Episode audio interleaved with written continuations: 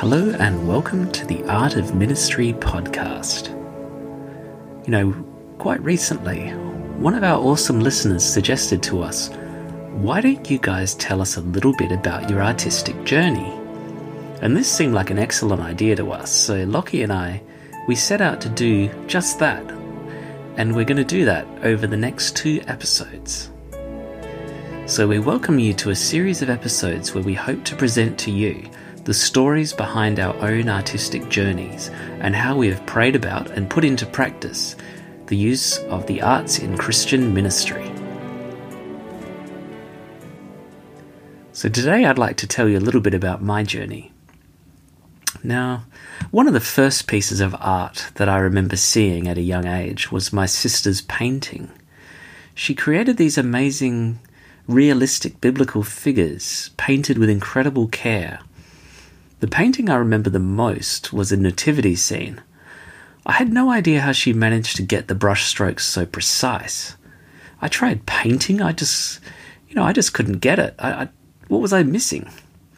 But then I thought, well, maybe I can do art in a different way. And this was before the internet, when personal computers were really only just coming into homes. The only screens around usually were televisions or a Casio calculator. But aside from the home environment, I went every Sunday to a Uniting Church where I encountered the Good News Bibles, and interestingly, the drawings within them. As soon as I arrived at church, I leapt at the chance of grabbing one of those old Bibles from the pew and then reading from the Old Testament to the New Testament, noting the very simple and yet profound illustrations. As Lockie and I discussed with guests previously, it's fascinating how expressive those illustrations in there were. Almost no facial features on the characters a lot of the time, and yet they illustrate what is happening in the Bible passages so well. And I can still see a lot of those drawings in my mind. Now, my parents could see I was interested in art and drawing, so I was taken to an official art class. You know, there was a teacher there. You know, they told you what to paint, you know. They set things up and said, we're going to do this. And I didn't really enjoy it. Being told to do something artistically with not much scope for really any creativity kind of grated with me, even as a kid, and it still does now. What's the point of being creative artistically unless you enjoy the process and you can be creative? I mean, copying others' art definitely has a purpose, you know, for learning, for understanding, for creating something from a different, you know, era or technique. But I really believe we've got something unique to bring to the table each time. We can really, you know, imbue, whether it's the art we copy or our own original art, with something that's totally our own. And I think creativity is a lot about that. So I felt a little constrained by that art class process. I got where it was beneficial, and I did appreciate where people said this is a way of doing things, but I wanted to really strike out on my own. So we had a few books at home. I looked around, but there was not really anything about art. But when we went to the library, that's when I noticed something very different. Wait a minute. There were books with funny little drawings on them. I was immediately attentive. There were big eyes, exaggerated expressions, silly things happening to people and to characters and to animals. I discovered comics and cartooning. And within a few moments of reading Garfield and Snoopy, I was really hooked. From that point on, it was all about what else I could find at the library. And soon it was books like Tintin, you know, long adventures that went over huge numbers of pages. You know, they read a bit like a detective story or a quest. There were funny Australian-themed comic strips like Swamp, you know, about crocodiles, knit-eating birds, frogs and ducks, and then these superhero comics with Spider-Man, Batman and other heroes. And to be honest, that final category of comics didn't really hold a lot of interest to me. I could kind of see the appeal, but I really liked the really funny stuff. So after discovering people actually did cartooning as a thing, I started drawing cartoons at a very young age. I started creating comics like Snoop, who was a motorcycle rider, but that story really didn't go anywhere. And then one day our family watched the film Robin Hood: Prince of Thieves at the theatre, and all of a sudden I noticed the knights and the armour and the swords and the castles. It was just completely mind-blowing. You know, what was life like back then? You know, what are these castles? What are these forts? Why was there a moat? What was that about? So immediately I started, back to the library, borrow books on the Middle Ages from the library, practicing drawing and, of knights and castles and soldiers. I had an idea that this would form a comic in some way, but I hadn't yet figured out how. And it's quite funny that a book that I borrowed so often as a kid, about 2 years ago I went back to that library and there was a particular book that I used to borrow, all about knights. And I went to the $2 bargain table, and there it was sitting there. I had to buy it for $2. Not only for the memories, but the fact that I just enjoyed that book so much. It had so much in there about, knights and armour and ways that they were drawn back in the Middle Ages. So it was very exciting for me to actually get a copy of that book that I'd read for about 20 years. Anyway, I thought about this idea of knights and Middle Ages, and I thought, wouldn't it be fun to make a comic about that? And I came to the idea of, why don't I make that about my brother and myself as two knights, and we go on adventures? Maybe it wouldn't be a 3 or 4 panelled cartoon like Garfield or Snoopy. Maybe it'll be a Tintin graphic novel adventure style book. So I began the John and Tom series about myself and my brother as knights in around 1991. And I wrote a huge number of pages and stories. I used to go and buy massive sketchbooks, bigger than A3. I'd get the enormous ones. Must have been A2, I think, or A1. I'm not really sure. Enormous, almost newspaper-style books. And just fill them with comics. One day I'd really like to scan them, actually, and put them online and just sort of, for a bit of fun, and maybe redo some of the text and put them out as actual books from when I was a kid. One day. I'll have time one day, I guess. It'll take a while to scan them, though. So as I continued writing this John and Tom comic all the way from primary school and then into high school, I suddenly encountered that thing we all do in high school, the workload increase. So I kind of had to stop. I really, I had to do maths and science and English and chemistry, and it was hard. I just couldn't fit art in very much. But there was an interesting opportunity that came up, and that was to create a comic for the school newsletter and newspaper. And so that's what I did. I created it for the school newsletter and managed to put it out, and there it was. It was there for everyone to see, a funny comic strip about student life, school life, and the funny things that happened. And the funny thing, actually, was the school comic that I made had some really interesting reactions because my humour was very surreal. People would sort of go, "What is that, John? Is that an alien, like, looking at the students? Why is there a mutant in the science lab?" So I had a lot of funny people, people that made me laugh, but also people sort of talked to me about what I'd drawn and said, what is that? Where's that humour coming from? It was kind of fun. I think, you sort of saw what people reacted to and what they didn't, and it was always interesting.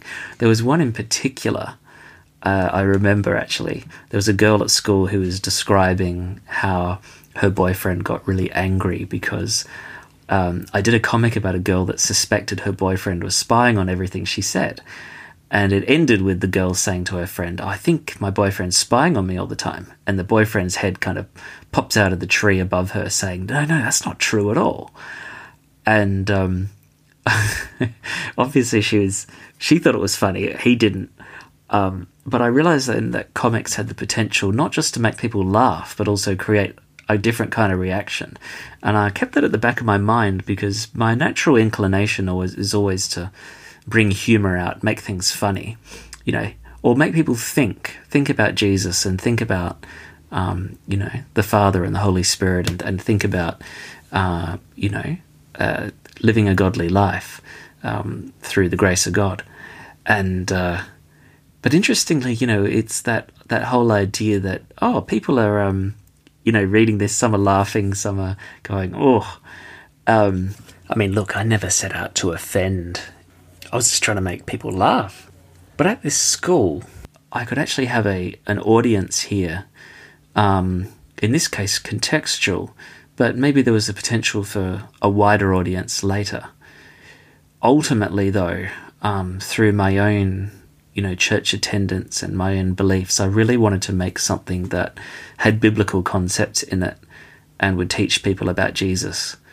But that time was coming very soon. Now, in high school, you could actually do art as a subject. And, if you're high school aged, or if you've got kids in high school, or if you remember those days, yeah, you could do art as a subject. So that was pretty exciting for someone interested in art in general. So, there was pottery, there was clay, chicken wire sculptures even. Now, that was interesting. My fingers were like in tatters. There was art history, even art reviewing and criticism, which was a really interesting world of going to the art gallery and critiquing a painting. Fascinating. But that was all there, all the way up until year 12, when, you could decide, would you want to do art in year 12? Now, for me, that was an obvious thing. I was definitely going to do art and design in year 12. But there was an opportunity, and this was the final year, to do double art. And they advised against it. Don't do it. Don't do double art. It's too much work. It's a lot. You've already got study, you've got maths, you've got science, you've got English, you've got all politics and all that or whatever. You can't do double art. It's too much. But I personally thought, you know what? I reckon I can do it. Not because I'm, unique or special in some way than others, but more because I enjoyed art so much, it did not feel like work to me. It just felt fun. And when I was coming home from school, my relaxation was doing art anyway. So, we had like a really basic computer with Dr. Halo on it, which was like a really early graphics and animation program. And I had my sketchbooks. So, at this stage when PCs were just starting to, come in and, people were starting to use them for art programs and stuff, in those schooling days, there was opportunity for that. But I was always doing art, so I thought, well, I'll just make that my art time. School will be my art time. So I signed up for double art, and immediately they said to me, well, you've got to create not just 2 major projects, you've got to create 4 now. You're doing double art, you've got to do 4. And I thought, well, what can I do that's going to be... Because I got double the workload that other art students have, what can I do that's going to make, say, at least half of these projects simpler than the others? And I realized, what if I did my original John and Tom comic as a full graphic novel, just a different story, and create an artistic box to hold them in as my second project? That just leaves my 2 other projects to do something else. And that's what I did. In fact, most of the work that I did in my major projects was all about cartooning, and I even did a history of cartooning as my major written piece. So there I was. I started doing a 64-page graphic novel, and I just loved every minute of it. Even better, the school actually gave you special artistic textures to use that actually shaded into each other. That was incredible to me because... normally with coloured pencils, you use coloured pencils and you can shade them, like, those Derwents and stuff. You can shade those colours together. You use your lights and your darks and you can create that kind of gradient. But these textures shaded, I'd never seen anything like that before. They were extremely expensive, but they let me even take them home and use them. It was amazing. I had a teacher that was quite open to that. So, yeah, I just worked hard on that comic and all my other projects, and because I worked so hard on them, I actually received, and I don't want to brag, this is not a brag or a boast, but just to sort of show that, you know, if you're really passionate about something and you work on it, it can, you know, it can really do some amazing things. You know, I received a bit of an award for that. And so I was so thankful and happy for the opportunity that I had to, you know, do these things and to use this this gift that God had given me. And the award was really fun because it kind of just made me thankful that you know, God had given me this encouragement, you know, in my artistic journey. It was quite exciting.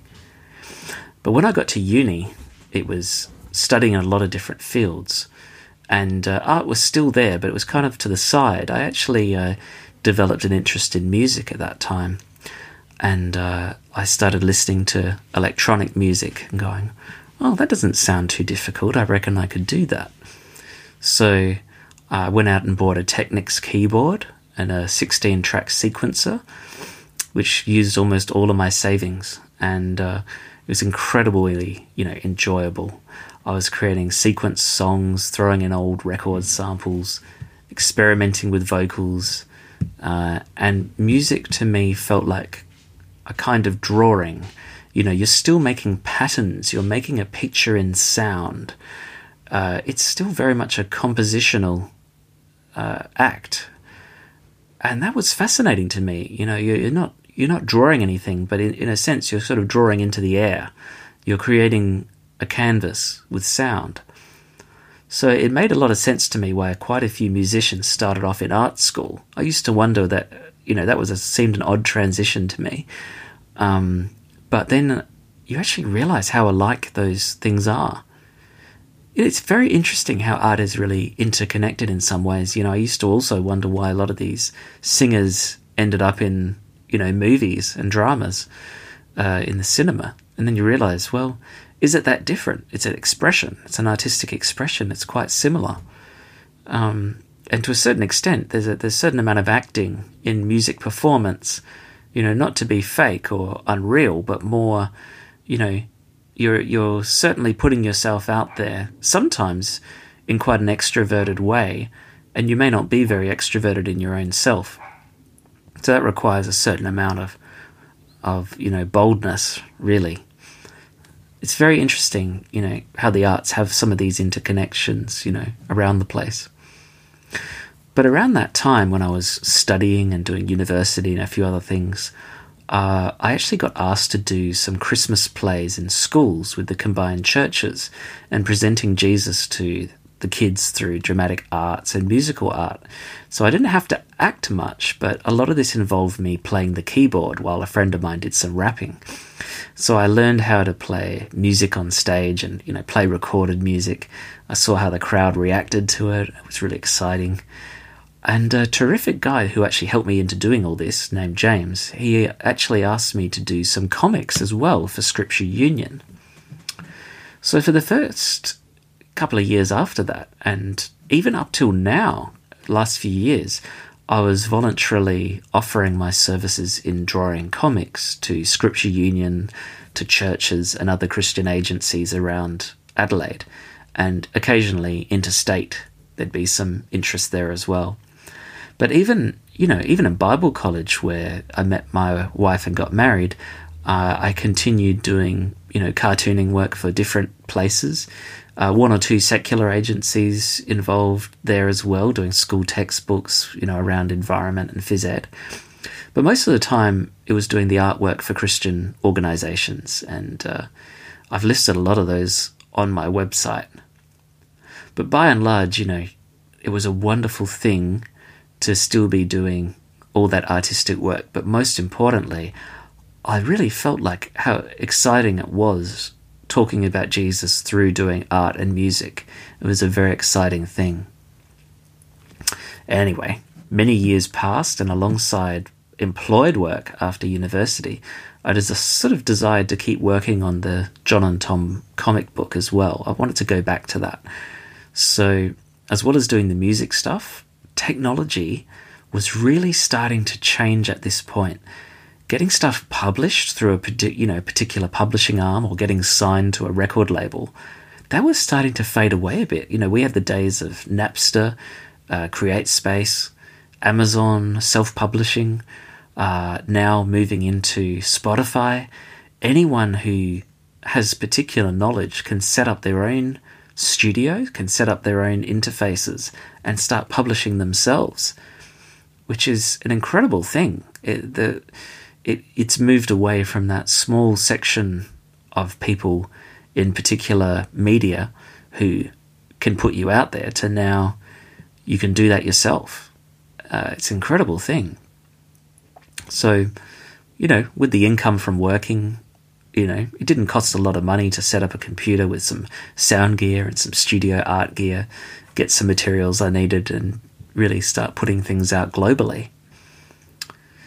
And so that's what I've really been doing ever since. Now, I thought it might be interesting to share one challenge that I've had along the way, and maybe this is going to be helpful to some people, but it might give a bit of insight why I've diversified in my art journey a little bit. And that is, I've had some challenges with vision. I've suffered a bit of vision loss. When I was about 27 or so, I was at work and I noticed there was a black spot in my vision. So I couldn't see properly out of one of my eyes, or both. It was a little hard to say. I kept seeing this black spot, and no matter where I turned my head, I kept seeing it. It was very odd. I tried washing my eyes out. I was like, what's going on? I was telling my colleagues, I said, I'm going to have to go. I got to leave work and work out what's going on here. So I got up and I went straight to an optometrist, and he said, John, I've never seen anything like it. You've either got a brain tumor or you've got something really rare. So I was very much praying in that circumstance because I didn't know what was going on.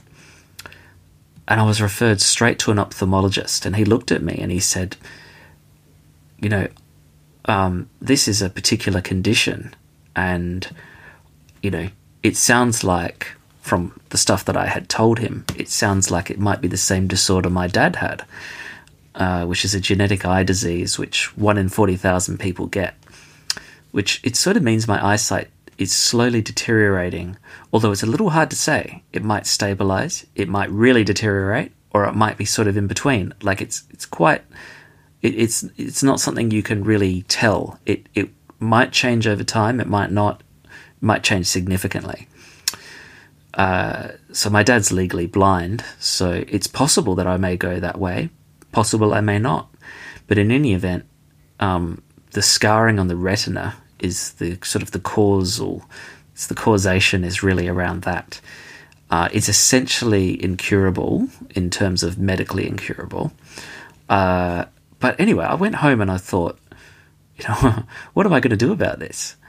And so I actually quit my job because I couldn't read the text anymore properly.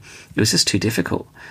The job I was in, the text, you couldn't modify it too much. It was still didn't make a lot of difference. It was no matter how big the screen they gave me, I couldn't do it. So I moved on into retraining myself and working much more around teaching and lecturing.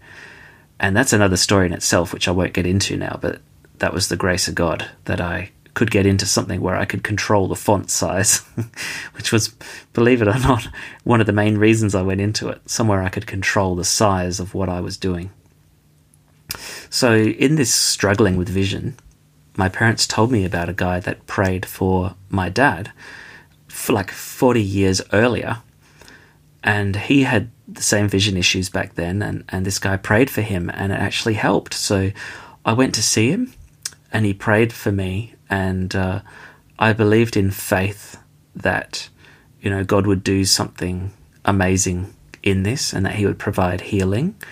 And, it was a very special time. You know, he put some oil on me. He prayed for me. Very encouraging.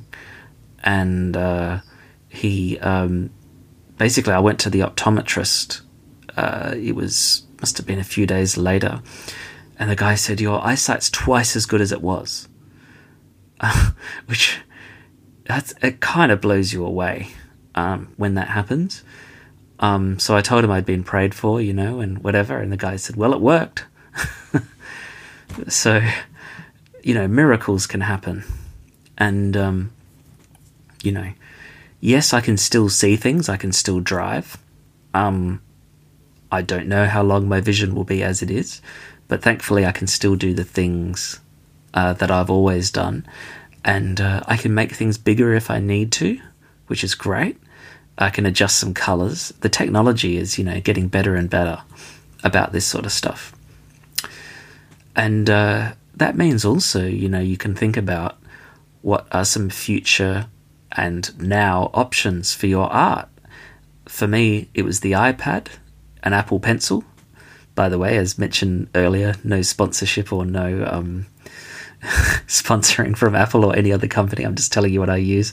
But I use a lot of Apple stuff, you know, Mac, iPad, Apple Pencil. I can make things as big as I need to. I can colour fields with a touch of a finger on the screen. I've got the potential to get more visual aids from groups like See Differently, you know, that's former Royal Society of the Blind, you know, and other vision-related agencies. You know, there's people out there that can help. So although I face some issues that others don't have, there are still things that can help me.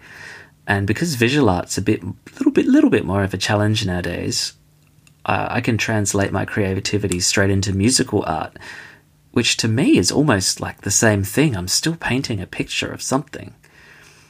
It's just as enjoyable. I don't even know which one I prefer, to be honest, but I can still do those things, and so I'm really thankful to God for that. So overall, I suppose if I really put it all together, it's been a pretty incredible journey that I felt very thankful for. You know, from a very early age as a kid, being able to do art, and understanding that it can be used as a tool to glorify God is an incredible gift and a wonderful gift of grace. And to be able to use that for an evangelistic purpose is so exciting. So from a now perspective, I'm still creating visual art, still doing Bible puzzles, still doing Jed and Mace. So John and Tom is now Jed and Mace. It sounds a little flashier, so I'm still doing that comic. I still do comics and drawings for any Christian agency or church that asks, you know, do that voluntarily. And also in the music side, I've put out several music albums and singles and EPs, and this year collaborated with a really awesome musician. And I always explore how can I put the gospel of Jesus into electronic music and music in general, and also video production, which is part of it. So I'm always trying to learn. I believe we're very teachable. You know, humans are very teachable, and you can save so much money and so much time by doing things yourself, just by learning. You know, we've got YouTube, we've got, you know, the internet. We can teach ourselves so many things artistically and then use that for the glory of God. So I've spent very little money on getting people to do stuff for me. It's been mostly stuff I've done myself, because I've just sat down and, as arduous as it can be, said, right, I know I don't know something, but if I learn this, I can save thousands of dollars. And so grateful for the opportunity to be able to do that and to understand. And that sort of things usually happened after work or on the weekend, you know, snatch a half an hour here or an hour there. And it's amazing what you can learn. So whether it's in drawing or music, I always pray about the process. I ask for God's guidance in what I'm doing. And I try and think about, you know, what's a message or a passage of the Bible I can put across here. And that's a very exciting process. And, you know, I'm very grateful to friends and learned people who will sometimes look at my lyrics or look at something and say, yeah, that's good, that shows this biblical concept, you know. They'll sharpen my understanding as iron sharpens iron. And that's been excellent. And I think we really help each other when we involve one or more people in an art project. That's when some really exciting stuff starts to happen. probably one of the most exciting cartooning projects I actually did was with a group, the Bible to Youth Forum, where I got to do animation and create a DVD. And it was a collaboration with a photographer and videographer who made my drawings move around. You know, I would just draw lots and lots of frames, and you do onion skinning, as they call it, where they, you know, because you draw so many different pictures, it looks like the character is moving, just like they used to do in the old animation series. It's an easy way of doing it without actually having to get the artistic software, which was not really hugely available at that time at an affordable price. So we did it on the cheap, but it looked really fun. It looked great. So it's amazing what you can do. You don't really need to have the best of everything. In any event, you know, because everyone's artistic expression is so unique and special to them, it's amazing what I've seen from people in visual arts and musical arts who have a unique way of doing things to put the message of Christ forward.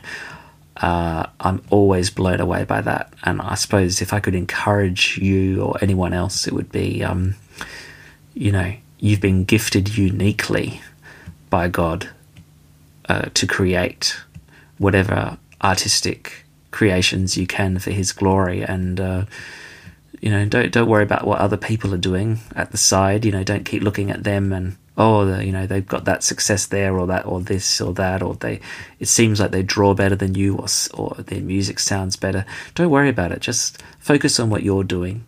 Pray to the Lord that you can use it for his glory. And certainly I found, you know, people who have very uniquely different giftings to mine, they're serving in amazing ways.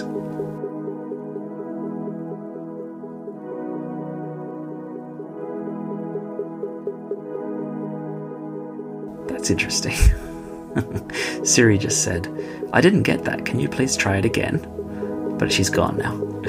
It's strange having Siri listening the whole time. But actually, that does illustrate the technological stuff. There's big changes, obviously, in you know, technology and AI and all that. So it's good for us, you know, to keep ahead of all that and understand what the changes are, what's going on, you know, because, you know, it's not just interesting, but there's always opportunities out there to consider how can we use something, you know, for the glory of God, and how can we, you know, whatever the new technology is, whether it's, you know, virtual reality, or whether it's you know, pixel art, or whether it's using music that sounds very, very different, very unique new style of music.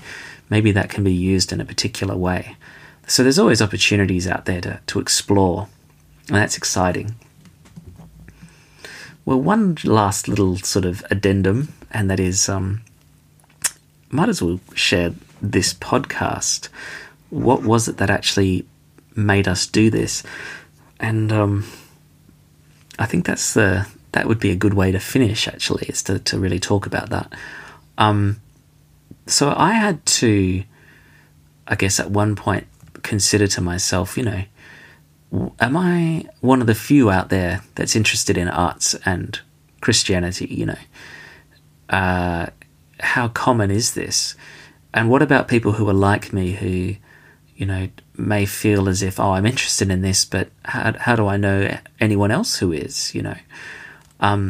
Maybe there's something collaborative we can create. And I'd been to one or two events where a few arty people got together, and there was just so much gratefulness. You're like, oh, wow, there's someone that's like me. So making this podcast was really, you know, I couldn't see a lot out there that dealt with this.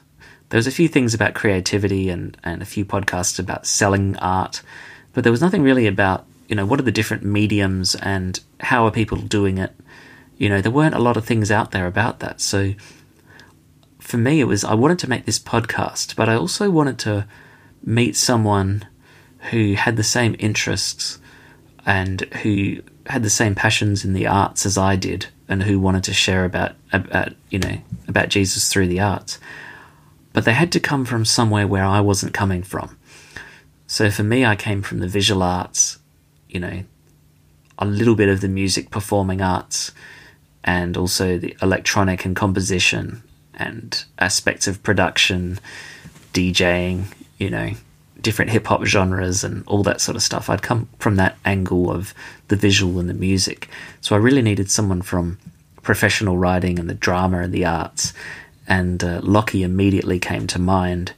I'd admired his work for years, and we were good friends, and I thought, well, you know, if this works out, wouldn't that be amazing? He could tackle the dramatic stuff and the professional writing and drama, theatre, performance art, vocal expression. He could cover all that, and I'll cover the other areas of music and drawing, cartooning, visuals, etc. And we'd both tap into other varied areas as well. So that's what we did. And what's what we've done ever since. We both sort of kind of specialise in particular areas, but we're kind of curious about everything in the arts worlds. And, you know, he's going to have a lot to share in the future about some of the stuff he's done, and I will as well. But, you know, it's funny, we cross paths so many times in different ministry ventures or in different social circles. So it just made a lot of sense. And it's great that, you know, the Lord has put this together. So I guess really time for me to finish off. So I guess in everything that I've shared today, I'm 100% thankful to God. You know, I thought it'd be good to finish with a Bible verse all about thankfulness to God for what he's doing in this world. Really, he helps you and I to share about him in speech, in writing, in arts, in preaching, and across so many different pathways. And we've got so much to be thankful for and much to pray for, to further the mission of God and share about Jesus Christ by the Holy Spirit. And we've got this, you know, this vital mission and so many unique ways to share. So this is, you know, one of those times where we've got a lot of ways to communicate Jesus and a lot of new pathways to do that in an artistic sense. It's a very special time, a very special era to be in. And, you know, we've really got the opportunity to have a local impact, but also a global impact. So whatever you're doing, whether you're interested in the arts, promoting the arts, or creativity in whatever sense that is, in visuals or music or computer art, whatever it might be, I just encourage you that you know, there's always going to be opportunities to share about Jesus in those realms, in those places, and just to pray and pray with others, pray together that those opportunities come up and that the Lord will give you those options and to really use your unique gifts. So here's a verse for today to finish off. Psalm 107, 1-3. Give thanks to the Lord, for he is good. His love endures forever. Let the redeemed of the Lord tell their story. Those he redeemed from the hand of the foe. Those he gathered from the lands, from east and west, from north and south. Amen. Thanks once again for listening and for your support. We really appreciate your listenership and your comments and your encouragement. God bless. Thanks so much, and see you next time.